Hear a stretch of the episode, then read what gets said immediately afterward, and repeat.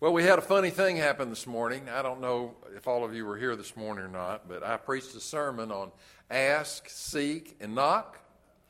And uh, about halfway through my sermon, there was a lady at the time, I didn't know who it was. She was knocking on the door, couldn't get in. It was so funny. It was, it was Barbara Green, I found out later, who was trying to get in. It was just hilarious. I had a couple people say as they left, they said, I thought you were going to do something funny or something. I, no, it was somebody knocking on, the, knocking on the door trying to get in. For those of you that don't know, our insurance company is making us lock all the doors uh, as the service starts. So some are helping us to go around and to lock all the doors. So we don't want you locked out. Just know that that's the door that's open. Now, when we move into the new building, I don't know how we'll change that or what we'll make different, but uh, right now, that's the door that's open right up until the service starts. And there's somebody sitting right there that will open the door if you'll come and, and knock on it. After a while, they'll do that. I wanted to bring you up on a couple of uh, kind of housekeeping uh, things. Our building is just coming along real, real well. The roof is finished. You know, they've had a number of different layers on it, and it's finished. We're real happy about that. A week from tomorrow, the windows are coming, and uh, that's going to be great when they all get in. And then, of course, they can start working on the inside in uh, you know, a lot of speed, and, and that's going to come together quickly.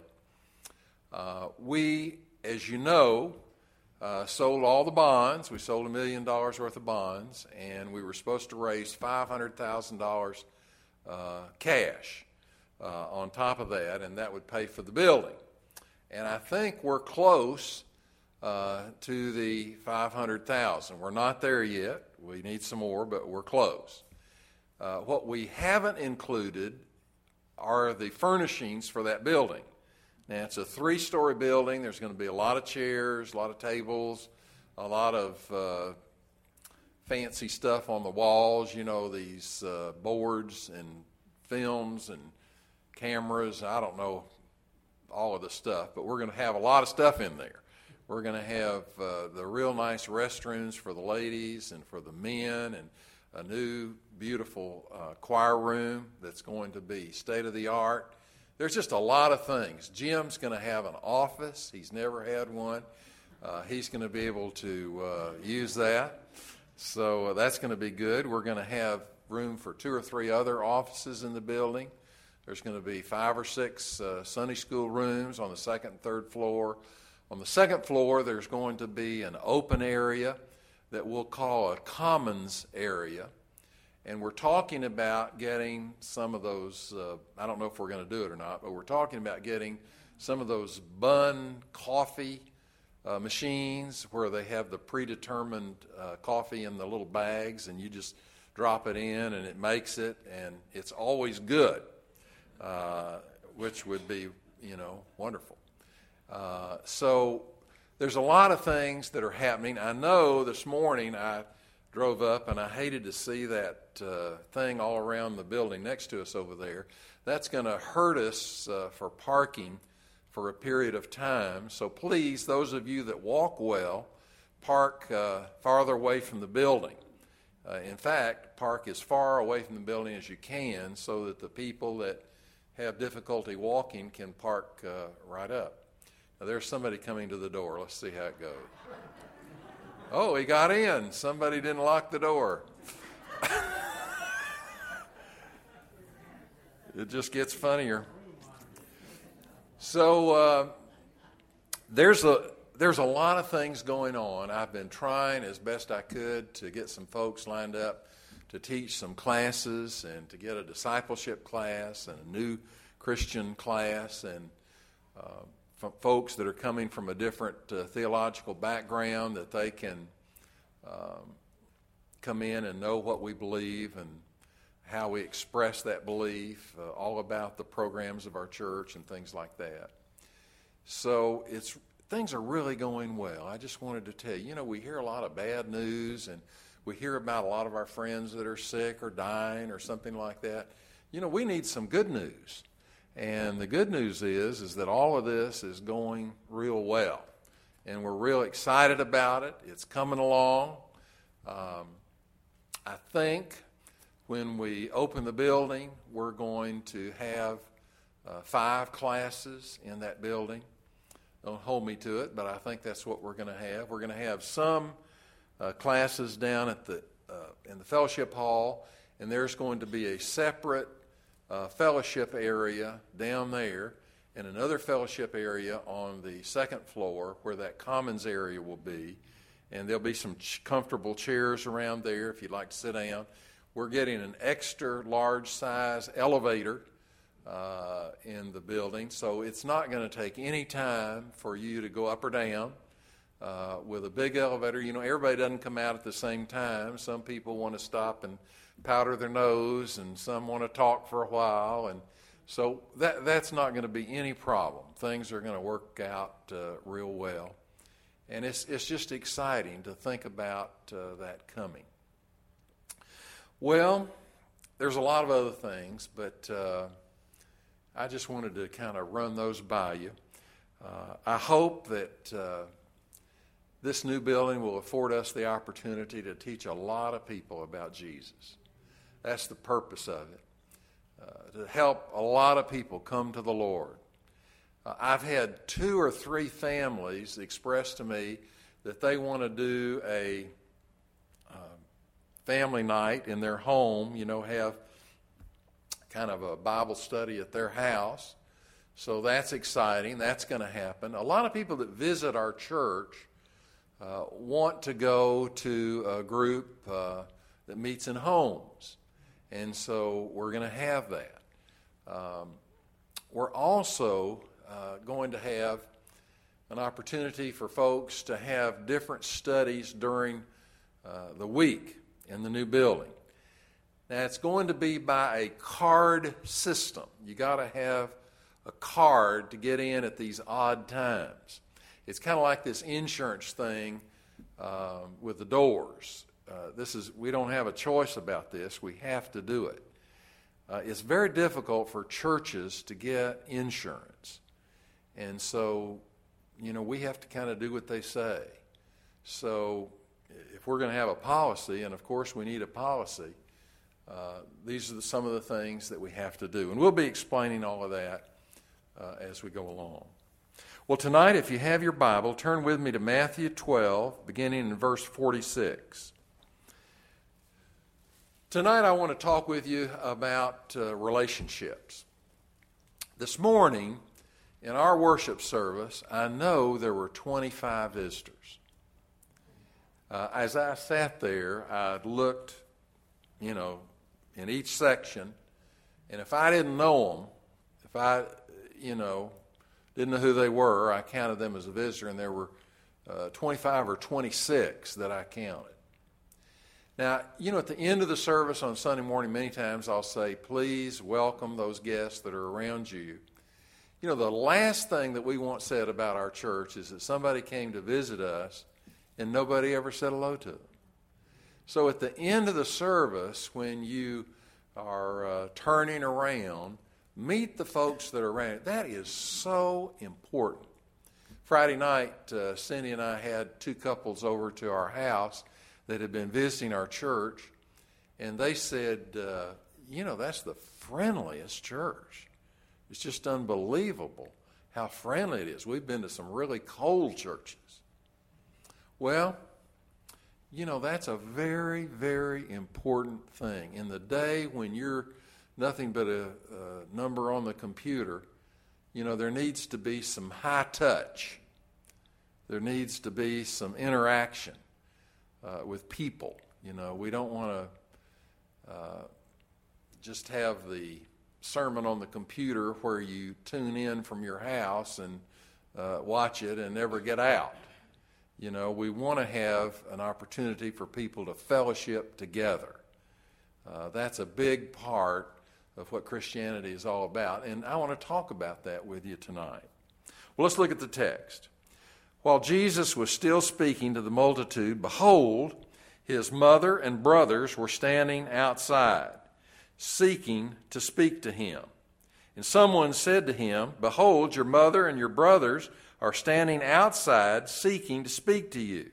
But he answered the one who was telling him and said, Who is my mother? And who are my brothers? And stretching out his hand toward his disciples, he said, Behold, my mother and my brothers. For whosoever does the will of my Father who is in heaven, he is my brother and sister and mother. Now, Jesus is in a house. It says the multitude, but I don't think a multitude could fit in the house. Uh, he's in a house, and the family comes and they want to talk to Jesus. And so someone runs the message in Hey, uh, Lord, your uh, family's out there. They want to talk to you. Uh, this gave a graphic illustration uh, that Jesus could give about personal relationships. And personal relationships are what uh, builds uh, our church, what builds Christianity. You know, you can send out a lot of posters and a lot of emails and stuff, but none of that takes the place of a personal relationship with somebody. Uh, the scripture says, while he was still speaking to the multitudes, this was in his house, it says in, in chapter 13, verse 1, his mother and brothers were standing outside seeking to speak to him. When Jesus gets this word, he answers, Who is my mother? Who are my brothers? Now, you know, there were Mary and Joseph. Well, by this time, Joseph has been dead we don't know exactly how long, but for a good time. So he's, he's not in the picture, he's not there. Uh, Jesus' immediately family, immediate family consisted of his mother, Mary, and his half brothers, James and Joseph and Simon and Judas. This is not Judas Iscariot. And his half sisters, who are not named. After the resurrection, all of the family believed in Jesus as the Savior. They accepted him as their Lord, as the Messiah, all of that. Now, his brother James uh, became the pastor of the Jerusalem church, which was the largest church in Christendom. There was a big church in Antioch, but there was a big church in Jerusalem. And he was also the author of that epistle that bears his name, the same James. During Jesus' preaching and teaching ministry, there is no clear evidence that any of his family believed in him until after the resurrection. Now, Mary did, but none of the other family members believed in Christ until after the resurrection event. Well, we're told specifically that his brothers did not believe in him in John 7, verse 5. So we know that for a fact. But later they did. Now, we are not told in the scripture why uh, Mary and the uh, brothers and sisters came. Uh, we don't know that for sure. But we uh, have some good guesses. I've read a number of the commentaries about this, and, it, and they all say the same thing. So, uh, probably uh, that's the reason it seems reasonable to assume that they were greatly concerned about Jesus' safety. Now, up until this time, he started out just kind of working with his disciples. He chose the disciples, he began to teach the disciples, and then he began to uh, heal people and do all the miracles and everything. Well, gradually, as time moved forward, in his three and a half year public ministry, he became more severe in his criticism of the scribes and Pharisees with each passing month. I mean, it got to where it was really uh, pretty bitter. Um, and his family, of course, uh, were very concerned about his welfare because the scribes and the Pharisees had a tremendous amount of power and authority uh, in the Holy Land at that time. They feared what some of his hometown friends were saying that Jesus had lost his mind. Uh, Mark uh, 3:21 said that that he has lost his senses. Every once in a while, don't all of us uh, do some things that uh, makes people think we've kind of lost it? Uh, I do those kind of things uh, regularly. Uh, I imagine you do. I think we all do. Uh, his condemnation of the scribes and Pharisees had grown to such intensity at this point.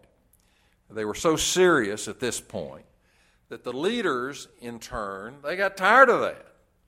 They got tired of somebody telling them they were a brood of vipers. And so they began to meet together, to have uh, ecclesiastical meetings, if you will, and they were going to decide about how to get Jesus killed. They didn't want him uh, talking, they didn't want him saying ugly things about them, they didn't want him uh, accusing them of anything that was wrong. Uh, so they began to say, as you know, we've already talked about this, they began to accuse him of operating under Satan's power. See, there was a choice. There were only two sources of power power from God and power from Satan. And they didn't they sure didn't want to say that it was the power of God because that would have validated his uh, message. So they began to say, the only thing that they could say uh, was that uh, he was operating through the power of Satan. And you know the big argument, we've talked about that two or three Sunday nights, about how can you say that I'm doing this in the power of Satan when I'm doing the things that God would want done. And so Jesus just overpowered them intellectually and theologically and uh, just kind of ruled the day. Well, their plan was to destroy Jesus. That was first point. Point number one, goal number one was to kill Jesus. And probably these rumors had been circulating around among the people, and the family had heard it, and they come to uh, talk to him and try and encourage him maybe to tone it down or to leave town for a while. Um, the mother and brothers uh, and sisters, they were hoping to dissuade him uh, from continuing on the pace that he's going. I mean, he's working day and night. He's preaching, healing, teaching day and night. I mean, he's really moving it. He's, he's moving the uh, focus of power. The people, of course, that are healed follow him, believe in him. Uh, many other people are beginning to listen to him, believe him, follow him. And the scribes, the Pharisees, the Sadducees, they're looking over here, and their crowd's getting smaller. So they're thinking, we got to do something about this guy. This guy is messing up what we're doing. He's preaching exactly the opposite message from what we're preaching. So we got to get rid of him. Well, the family is saying, go to a safe place, go to another country. You know, they'll forget about you. You know, uh, we have something on the news, and, you know, we think it's a real big thing. And then six months later, we, we couldn't tell you anything about it. Do you know who Miss America was two years ago? You know, that was a big thing. It's front page of the paper, all that. Well, do, does anybody know who that was? No. Nobody does. You know, we see all kinds of records set in different sports, and we think, you know, this is very important. This is only done once, and all that. And a little while later, we don't we don't know. Or somebody sells a company for so much money, we think, oh, isn't that unbelievable? It's so big, so big.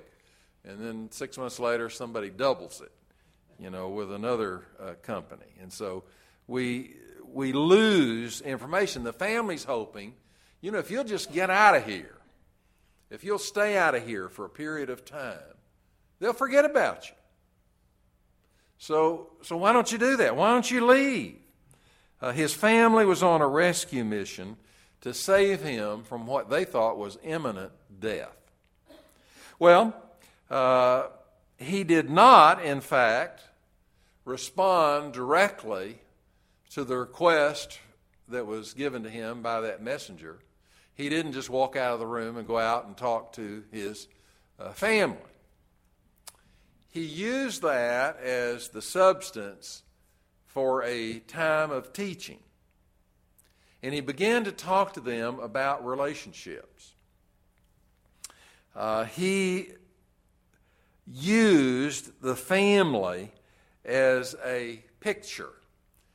He said, uh, You know, maybe you heard my family's out there. Who, who is my family?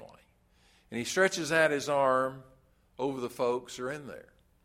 Now, the scripture says disciples, and we're not real sure who all that was. We don't know if it was just men or if there were some women in there. We don't know. But Jesus' response is Behold, my mother and my brothers. He doesn't say sisters, he says my mother and my brothers.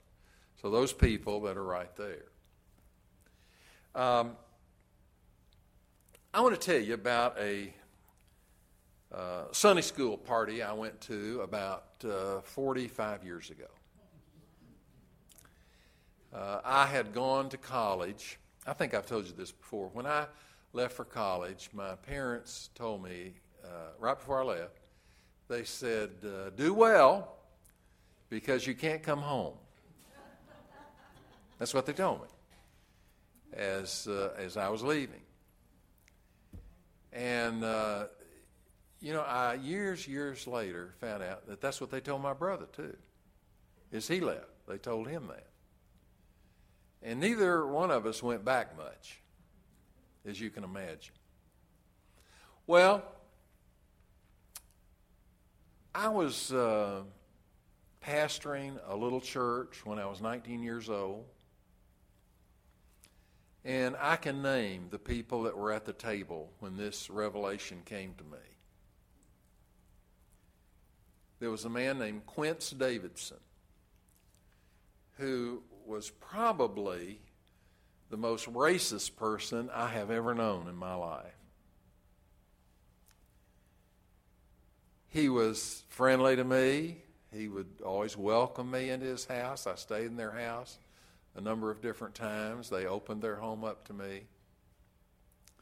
There were about seven Davidson families in that church.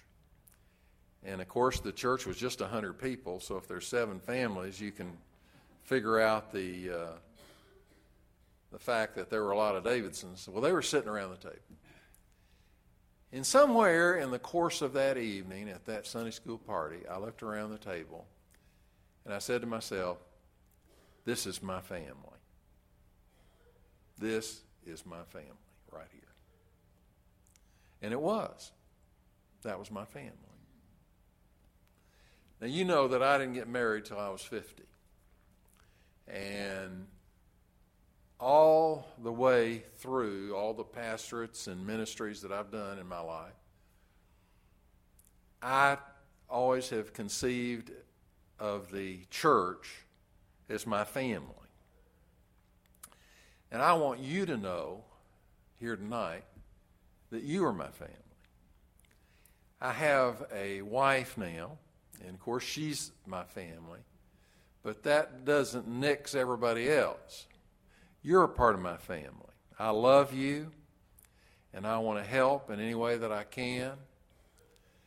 I'm, I'm feeling uh, so sorry for Jim Shumway and his family. Gwen is sick. Uh, she's the mother sick. Jim's sick. Uh, everybody's sick. And of course, they're not well and they're not doing too well and they need somebody to help them. And, uh, you know, I, I just think uh, I can't go over there and camp out because there's other people. You know, there's a lot of other people that are having a hard time.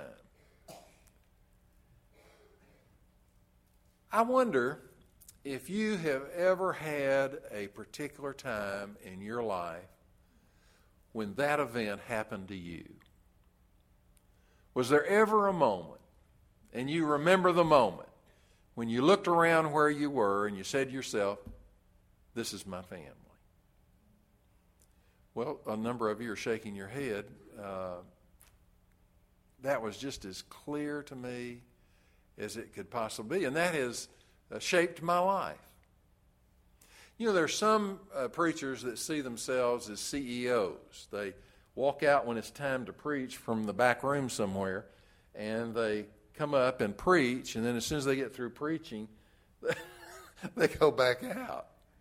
And, uh, and they really don't want to see the people. They don't want to talk to the people. They don't want to be around the people. Uh, maybe they don't like the people. I don't know. Uh, but I want you to know that we have a great staff here at our church, all of whom are folks that are people oriented. You know, I really appreciate Jim Feast in that he has a ministering heart. There's a lot of of music uh, ministers. You know, they're really into the music, but they're not much into people. And uh, and Jim is. And Ed has one of the most tender hearts of anybody that I've ever known. And he loves people. He goes to see the same people every week. Ross uh, has so many talents. And even with all the talents that he has, he still loves people and reaches out to people and visits people, stops by hospitals to see people. That's really not a part of his job description, but he does it. And I can't tell you how much I appreciate that. We have been looking for a staff uh, person to take Ed's place. Ed is retiring. Incidentally, I don't know which committee I need to tell this to, but I want us to have a bang up big party for Ed. Uh, you know, I mean a big one. Who's in charge of that? Who's in charge of that party? the fellowship committee's in charge of that? Well, okay, whoever it is.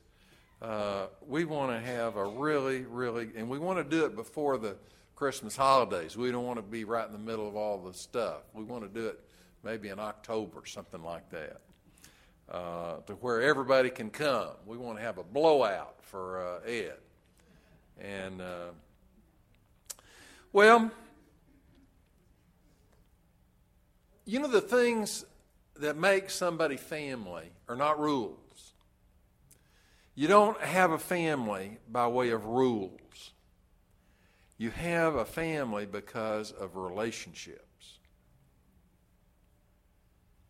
And, and that's the key to our church. The key is, is that you form relationships with visitors.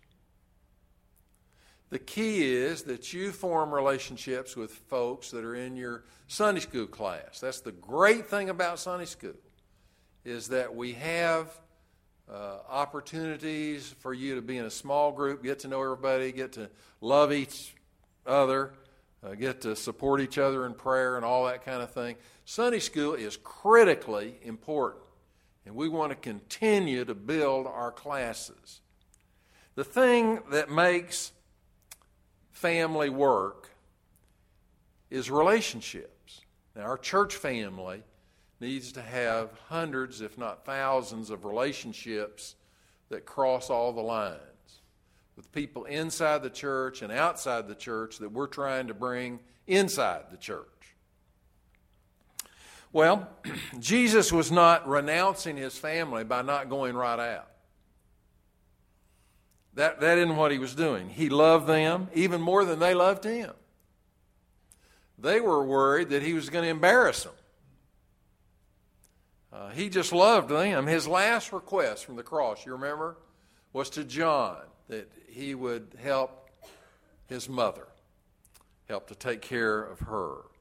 And through his gracious love, his brothers and sisters came to faith after the resurrection. The Lord's purpose in referring to his disciples as his mother and brothers was to teach everybody that was gathered there that he invites the entire world into his intimate and divine family.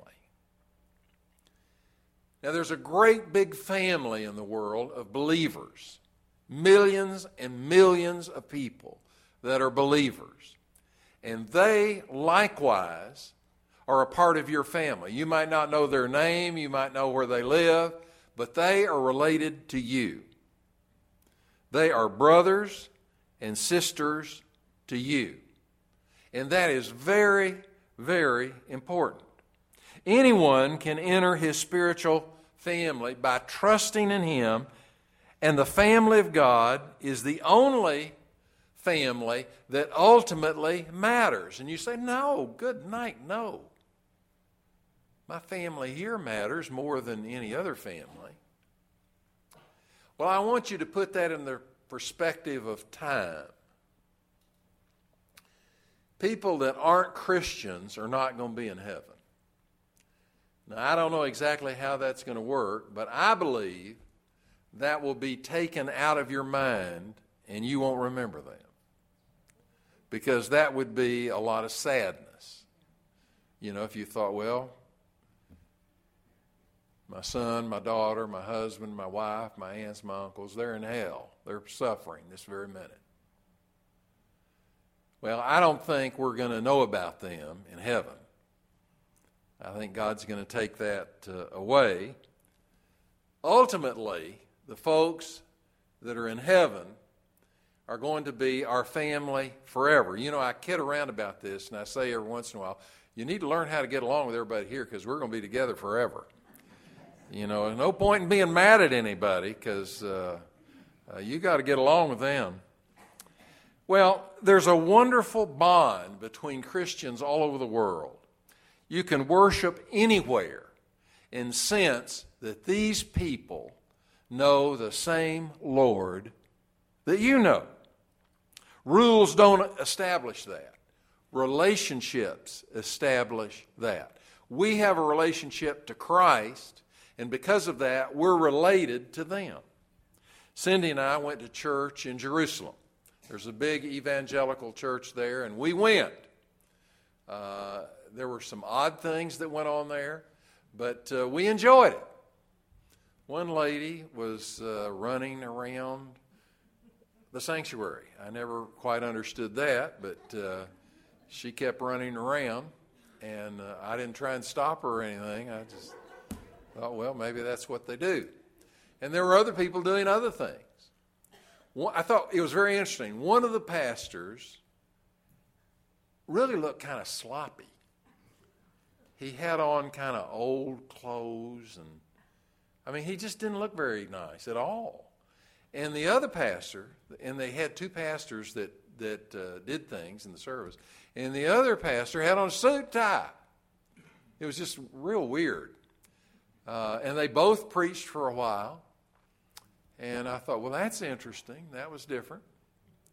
Cindy and I went to church in Copenhagen, and uh, there had just been a group walk by that had won a big soccer game.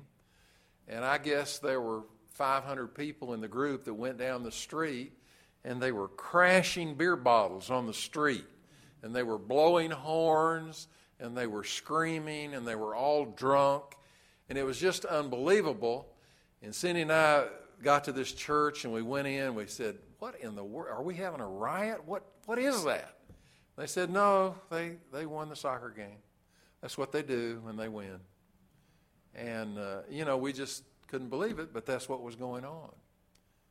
When we go to Hawaii, we go to church. And when we sit down in that church, we know that everybody in that church knows and worships the same Lord that we worship.